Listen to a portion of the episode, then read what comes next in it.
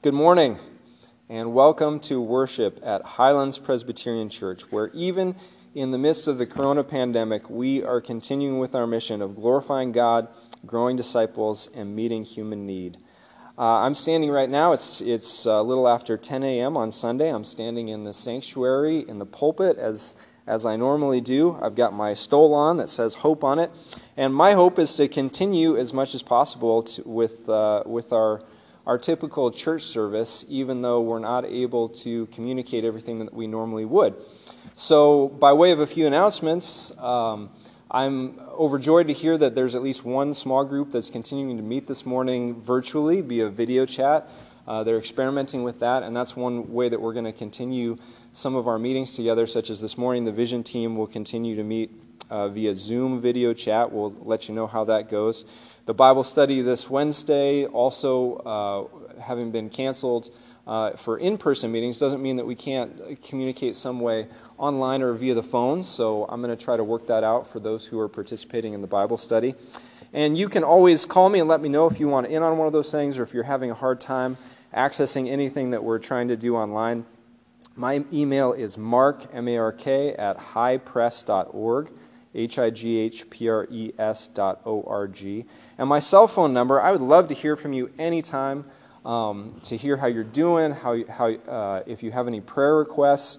Just because we can't meet together on Sunday mornings doesn't mean that we can't continue to support and encourage one another on the phone and to pray for one another throughout the week. So call me anytime. My cell phone number is 708-202-9874. Again, I would love to hear from you. I'm not going to talk a lot about the coronavirus this morning because I have a feeling most of us are a little bit sick of hearing about it, and it is not the only thing going on in our world. We're in the midst of Lent right now, and as a community together, reflecting on what it means to move towards the cross in discipleship. And so that's going to be the focus of my sermon this morning, which I'm moving forward with since I had prepared it ahead of time. And I hope that it serves as somewhat of a distraction from some of the fears or concerns that we're all having. We can continue to read and study Scripture together and to talk about it with one another and encourage one another through the gospel that is relevant at all times, even in times that feel like a crisis and an emergency. We know that God is with us and that the calmness of Jesus can help us to carry on. One final thing I wanted to mention is that some folks have suggested videotaping the entire worship service with music and everything, which I would love to do. Unfortunately, the Chicago Presbytery pointed out to us that there are music copyrights that come into play once we put anything online. And so we're not actually able to videotape the music unless it's in the public domain. Otherwise, we get into some copyright violations there. So we'll continue to work on that in the coming weeks, see if we can find more that we can do. But in the meantime, the very least I could do is share my sermon with you all. So I encourage you, if you're listening to this podcast, to listen to the sermon for the day and then maybe call someone else in the congregation, encourage them to listen to the sermon, and then have a discussion about it. This is a great way to continue to try to connect around God's Word, which is one of our focuses together as a congregation. So that being said, I'm going to continue with our order of worship, simply with the reading of the Word and beginning with the prayer of invocation, which I have before me. Let us pray. Son of God, you spoke words to Jerusalem's leaders that were hard to hear. Give us ears to receive your word of life so that we can follow you faithfully. Amen. The gospel reading this morning comes from the Gospel of Mark, chapter 12, verses 1 to 17. I hope you're able to follow along in the Bible there at home, or simply by Googling it. Mark chapter 12, verses 17, the parable of the wicked tenants and the question about paying taxes. Listen now for the words of the Lord. Then Jesus began to speak to them in parables. A man planted a vineyard, put a fence around it, dug a pit for the wine press, and built a watchtower. Then he leased it to tenants and went to another country. When the season came, he sent a slave to the tenants to collect from them his share of the produce of the vineyard. But they seized him and beat him and sent him away empty-handed. And again he sent another slave to them. This one they beat over the head and insulted. Then he sent another, and that one they killed. And so it was with many others. Some they beat, and others they killed. He had still one other, a beloved son. Finally he sent him to them, saying, "They will respect my son." But those tenants said to one another, "This is the heir. Come, let us kill him, and the inheritance will be ours." So they seized him, killed him, and threw him out of the vineyard. What then will the owner of the vineyard do? He will come and destroy the tenants and give the vineyard to others. Have you not read this scripture? The stone that the builders rejected has become the cornerstone. This was the Lord's doing, and it is amazing in our eyes. When they realized that Jesus had told this parable against them, they wanted to arrest him, but they feared the crowd. So they left him and went away. Then they sent to Jesus some Pharisees and some Herodians to trap him in what he said. And they came and said to Jesus, "Teacher, we know that you are sincere and show deference to no one, for you do not regard people with partiality, but you teach the way of God in accordance with truth. Is it lawful to pay taxes to the emperor or not? Should we pay them or should we not?" But knowing their hypocrisy, Jesus said to them, "Why are you putting me to the test? Bring me a denarius and let me see it." And they brought one, and Jesus said to them, "Whose head is this, and whose title?" They answered, "The emperor's." Jesus said to them, "Give to the emperor the things that are the emperor's, and to God the things that are God's." And they were utterly amazed at him. These are the words of the Lord. May God add a blessing to this holy word. And let us pray.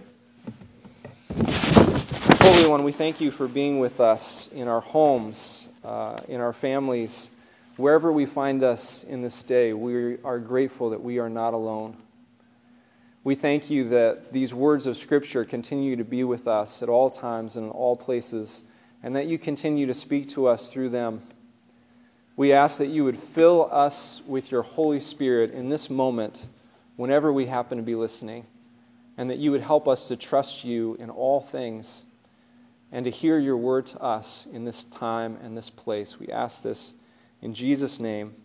Lord, may the words of my mouth and the meditations of all of our hearts be pleasing in your sight, O Lord, our rock and our Redeemer. Amen. So today's topic from the Narrative Lectionary is, I think, a timely one and a cheerful one. Death and taxes. Good times. What better story to contemplate in the midst of a pandemic that happens during tax season?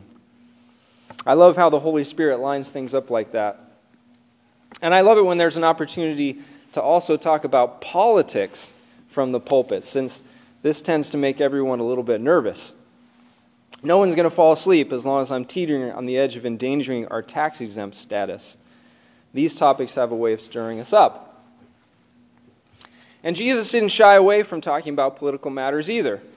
His ministry was inherently political in the way that he regularly challenged the status quo and the powers that be. You may remember how Jesus' predecessor, John the Baptist, was killed for criticizing King Herod. And Jesus knew that his turn would eventually come.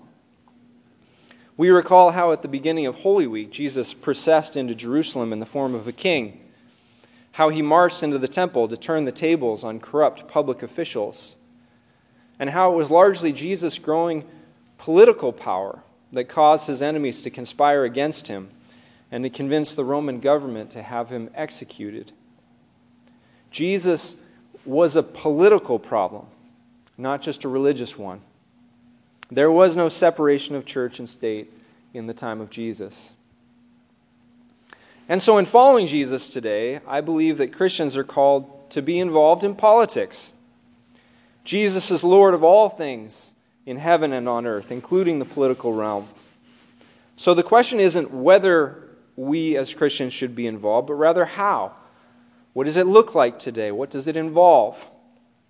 These are the same questions people have been asking of Jesus since the very beginning, under any and every form of government.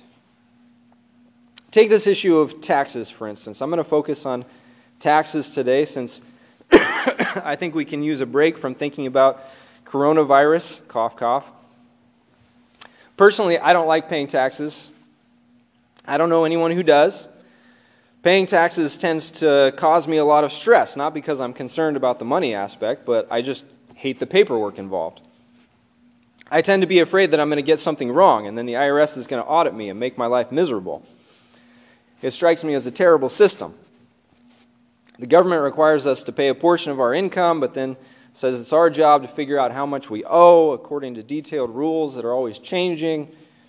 And then if we get the wrong amount, they're going to either fine us or send us to jail. The whole thing just makes me crazy. And that's just the federal aspect. I think I've mentioned to many of you before how I was surprised to learn after moving to the Highlands about our local wheel tax. The county wanted to fine me a couple $100 for failing to pay my wheel tax within 30 days of moving here, and I was flabbergasted. I said to the government representative on the phone, I said, you know, all you had to do was simply send me a notice saying I owed a wheel tax. I would have paid it immediately, but I didn't even know there was such a thing.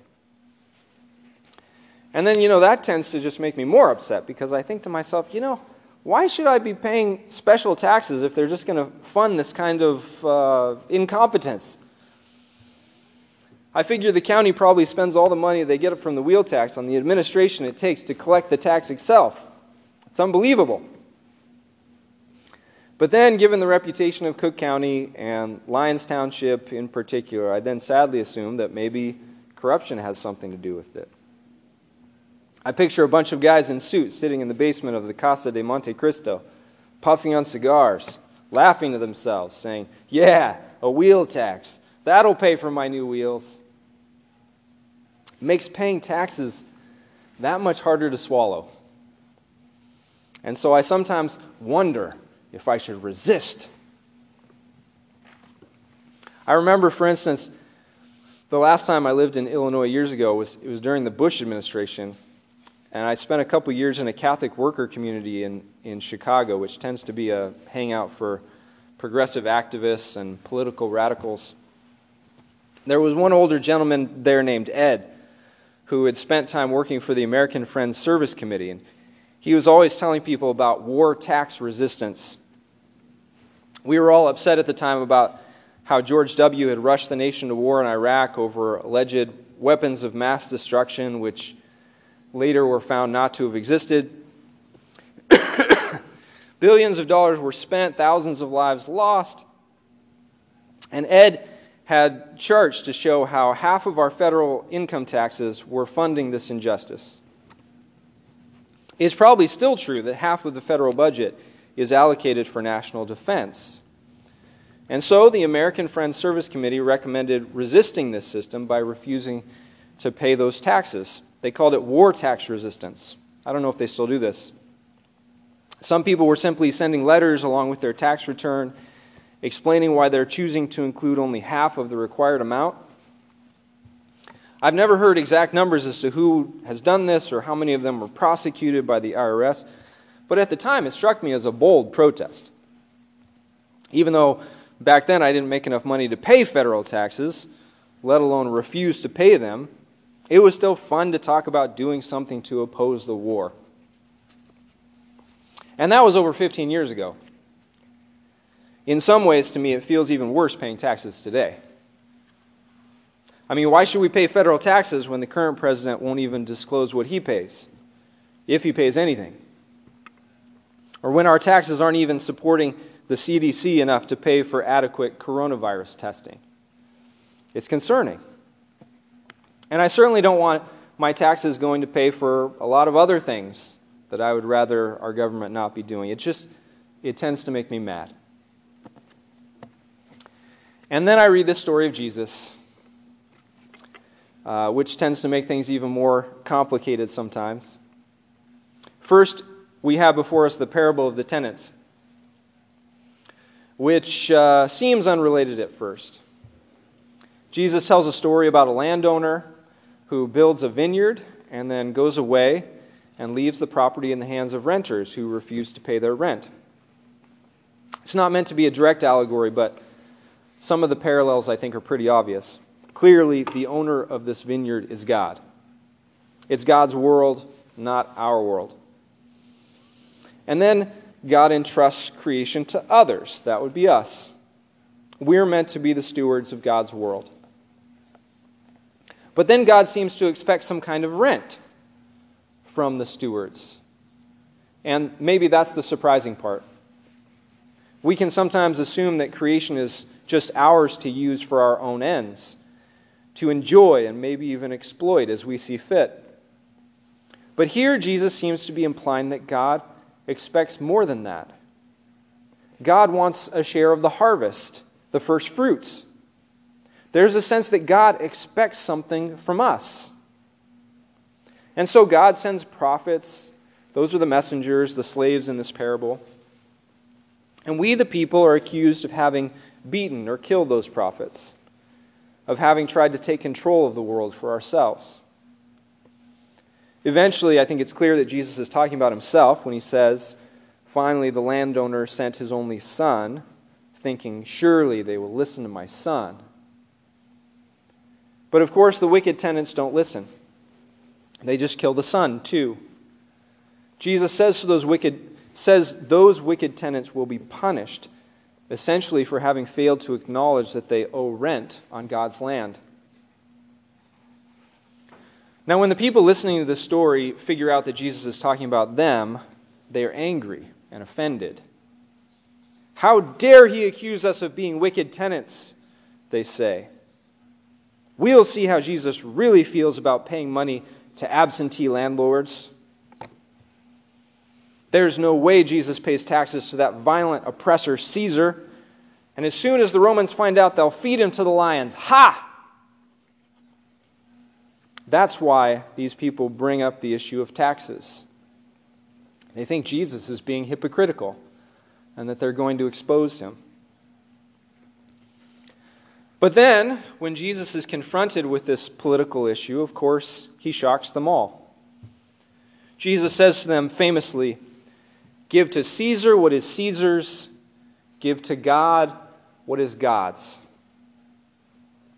As if the money doesn't even matter. As if the corrupt emperor doesn't even matter. Now, to those of us who were following along with Jesus last week, this shouldn't be completely surprising. Clearly, Jesus isn't all that concerned about money, as we tenants sometimes can be. It seems as though Jesus often views having less money as a good thing. So maybe he sees paying taxes as a way of lightening our load, of helping that camel to make it through the eye of the needle, so to speak. Only notice that this story about taxes goes a step further. When Jesus was talking to that rich man about how to inherit eternal life, he had told the rich man to sell his possessions and give the money to the poor specifically, which makes good sense, helping the poor. But here, in this following story, the money Jesus says to give, taxes, is going to the emperor, who everyone knows is corrupt, violent, oppressive, arguably insane, and certainly not lacking in funds. Jesus tells them to pay taxes, even though the taxes are probably funding evil. Now that is shocking.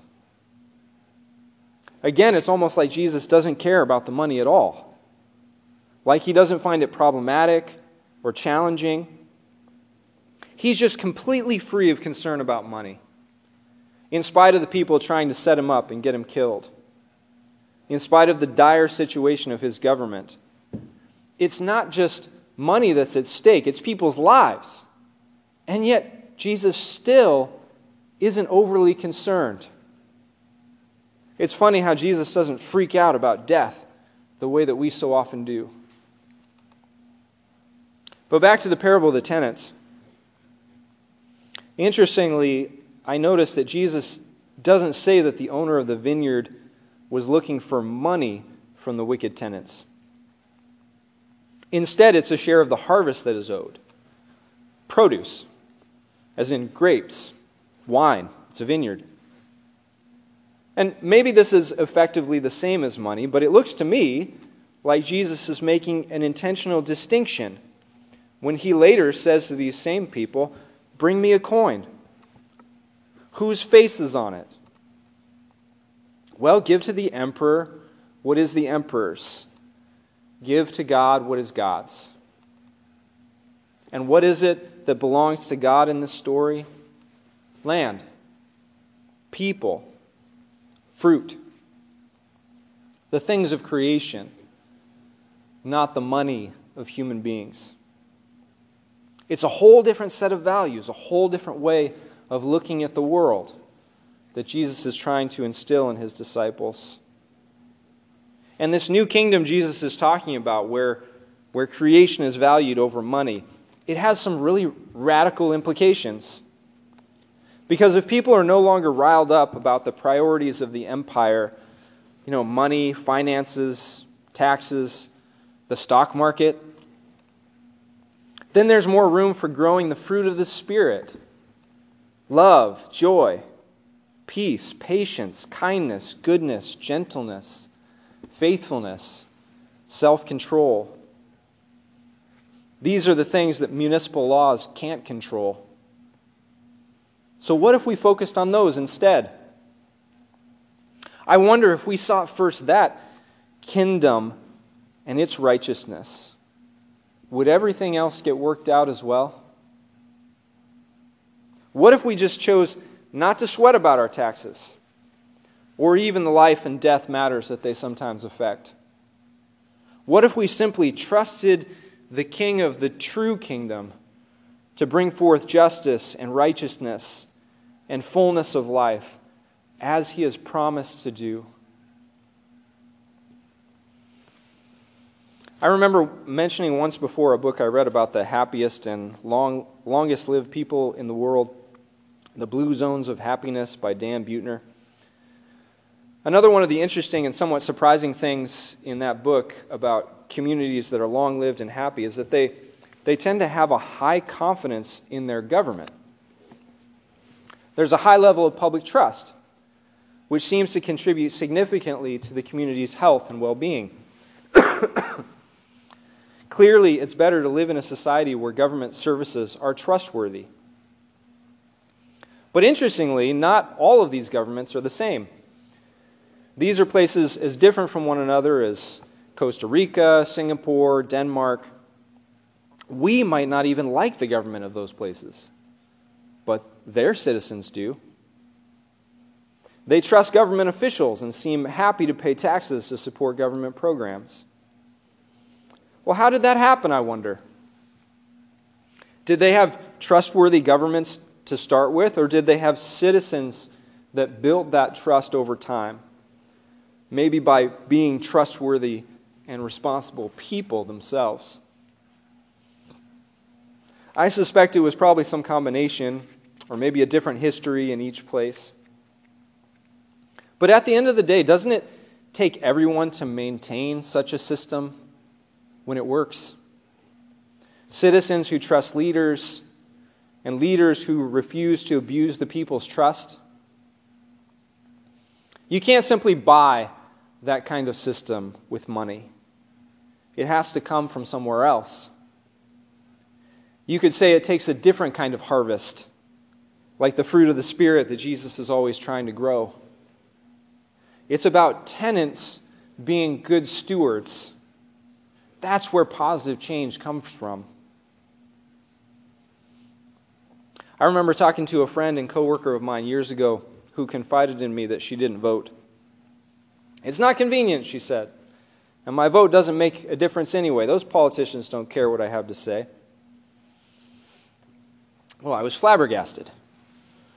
I tried to remain calm, which I think is usually a good strategy. I said to Sylvia, which isn't her real name, I said, "But Sylvia, if you don't vote, then those politicians have no reason to listen to you.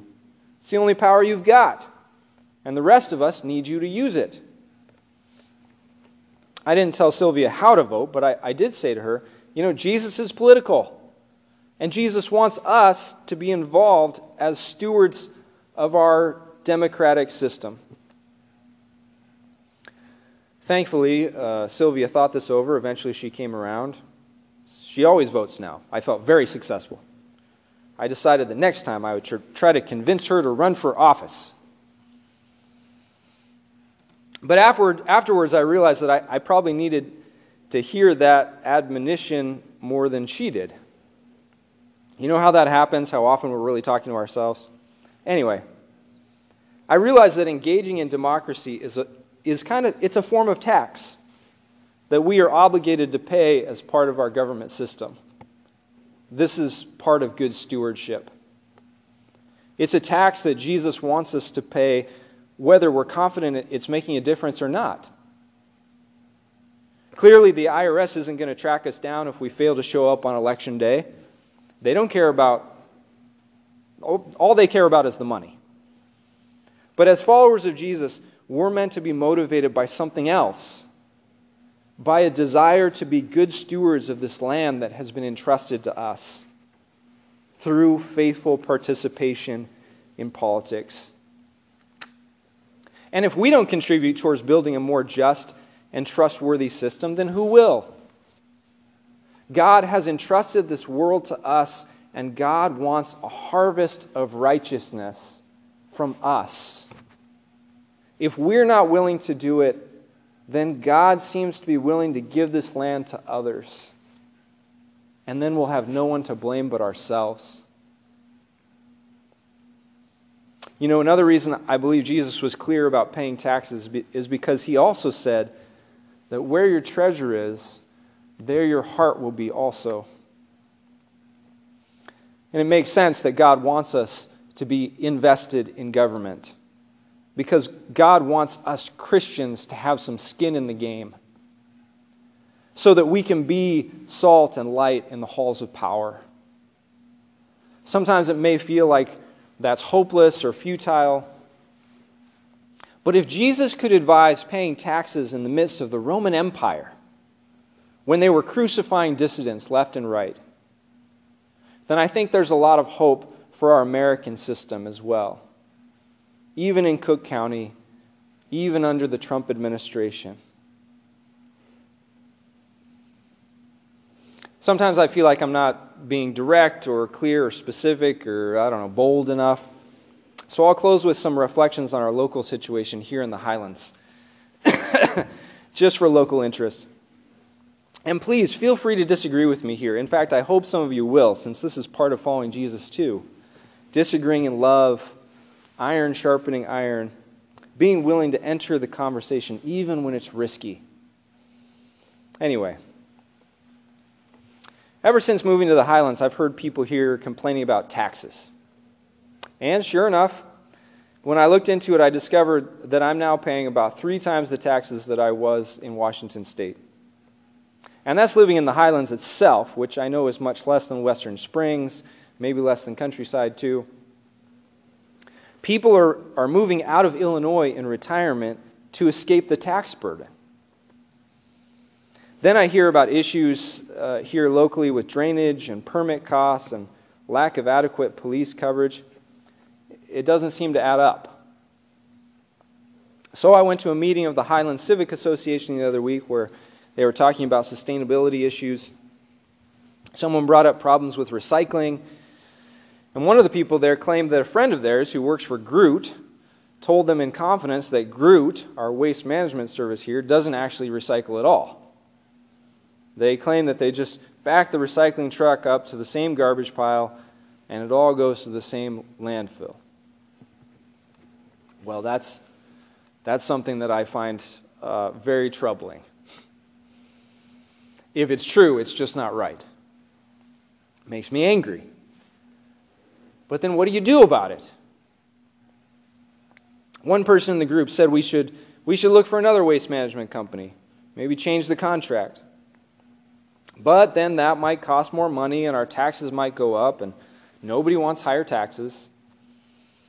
Besides, since the Highlands is unincorporated, we'd have to work with the county to make a change, and that's a pain.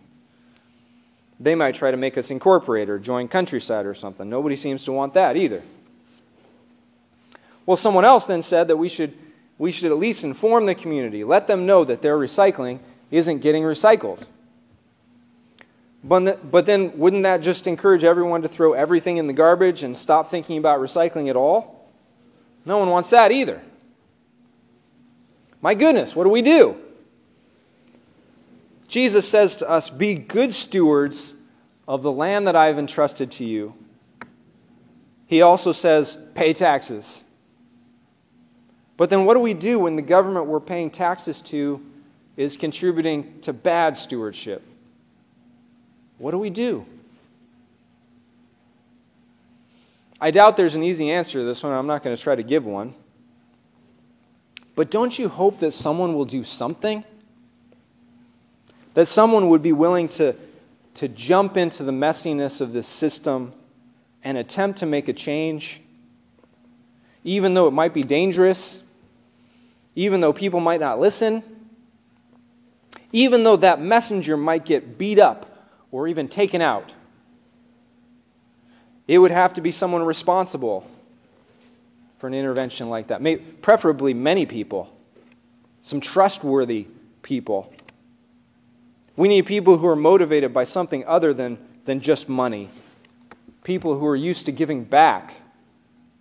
People who can commit to serving the public good rather than just themselves. Where can we find more people like that? How do we form people like that?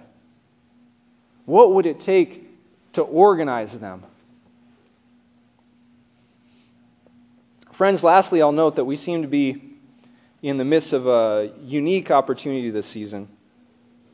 All of a sudden, institutions all over the place are shut down for the sake of social distancing. A lot of events are canceled or postponed. People are either working from home or simply stuck at home without the things that they normally do. Well, maybe this is an opportunity to find something new or different to do with our time, or to at least evaluate how things have been going under routine circumstances. Maybe it's even an opportunity to give back, to organize, to work our God-given connections, even for the sake of better stewardship, and to engage with God's kingdom in a different way. Normally, we might be too busy for making phone calls, for writing emails, for sending text messages, for sending letters. But I think this month, some people will likely have more time than usual for working on their taxes. So why not aim to do even more than that? God has a way of flipping things on their head, of taking even the worst of situations and bringing something good out of them, of taking the stone that was rejected and making it the cornerstone, the beginning of a whole new adventure. This is the Lord's doing, and it is marvelous in our eyes. So may we enter this season with confidence, following our risen Savior who chose faith over fear in all circumstances, facing conflict and controversy, even in the midst of death, pressing on for the kingdom of God, even on the way to the cross. This is the word of the Lord. Amen. Please join me again in prayer. Gracious and holy and loving and everlasting God, we thank you for the ways that you continue to not only comfort us in times of trial, but to challenge us. We thank you for the opportunities you give us to reflect and to grow through crisis. We pray that you would help us during this difficult time to be listening to you and to be listening to one another, to be studying the Scriptures, and to be following your Son Jesus into the fray. We ask that you would make us bold as your people, that you would also fill us with the fruit of your Holy Spirit, that we might be able to return back to you all the goodness and kindness and faithfulness and gentleness and self-control, that you would help us to return all these things to you with gratitude and with joy, even in the midst of death. Lord, we lift up to you those we know who are struggling with illness and sickness and grief and fear. We ask that you would deliver us as a community, that you would help us to show forth your kingdom and its righteousness through our faithfulness, even in the hardest of times. God, we pray that you would fill us with a sense of your victory over death, that you would help us to be wise and faithful stewards, listening to and obeying the government officials that you have provided for us, even while we speak up and participate in the processes that govern us. We ask that you would help us to work out our salvation, as Paul says, with fear and trembling, that you would help us not to give up meeting with one another, but that you would help us to meet with one another in new and different ways, that like generations before us, we would persevere as your people in fellowship, in connection, even across distance, even while we are sequestered in our homes. We pray that this would be a time when your people would shine as people of care and comfort, and also people of courage and action. Lord, we thank you again for your presence with us, wherever we happen to be at the moment, whenever we happen to be. We trust that you are with us, and we pray that you would be with those we love. We ask this in Jesus' name. Amen.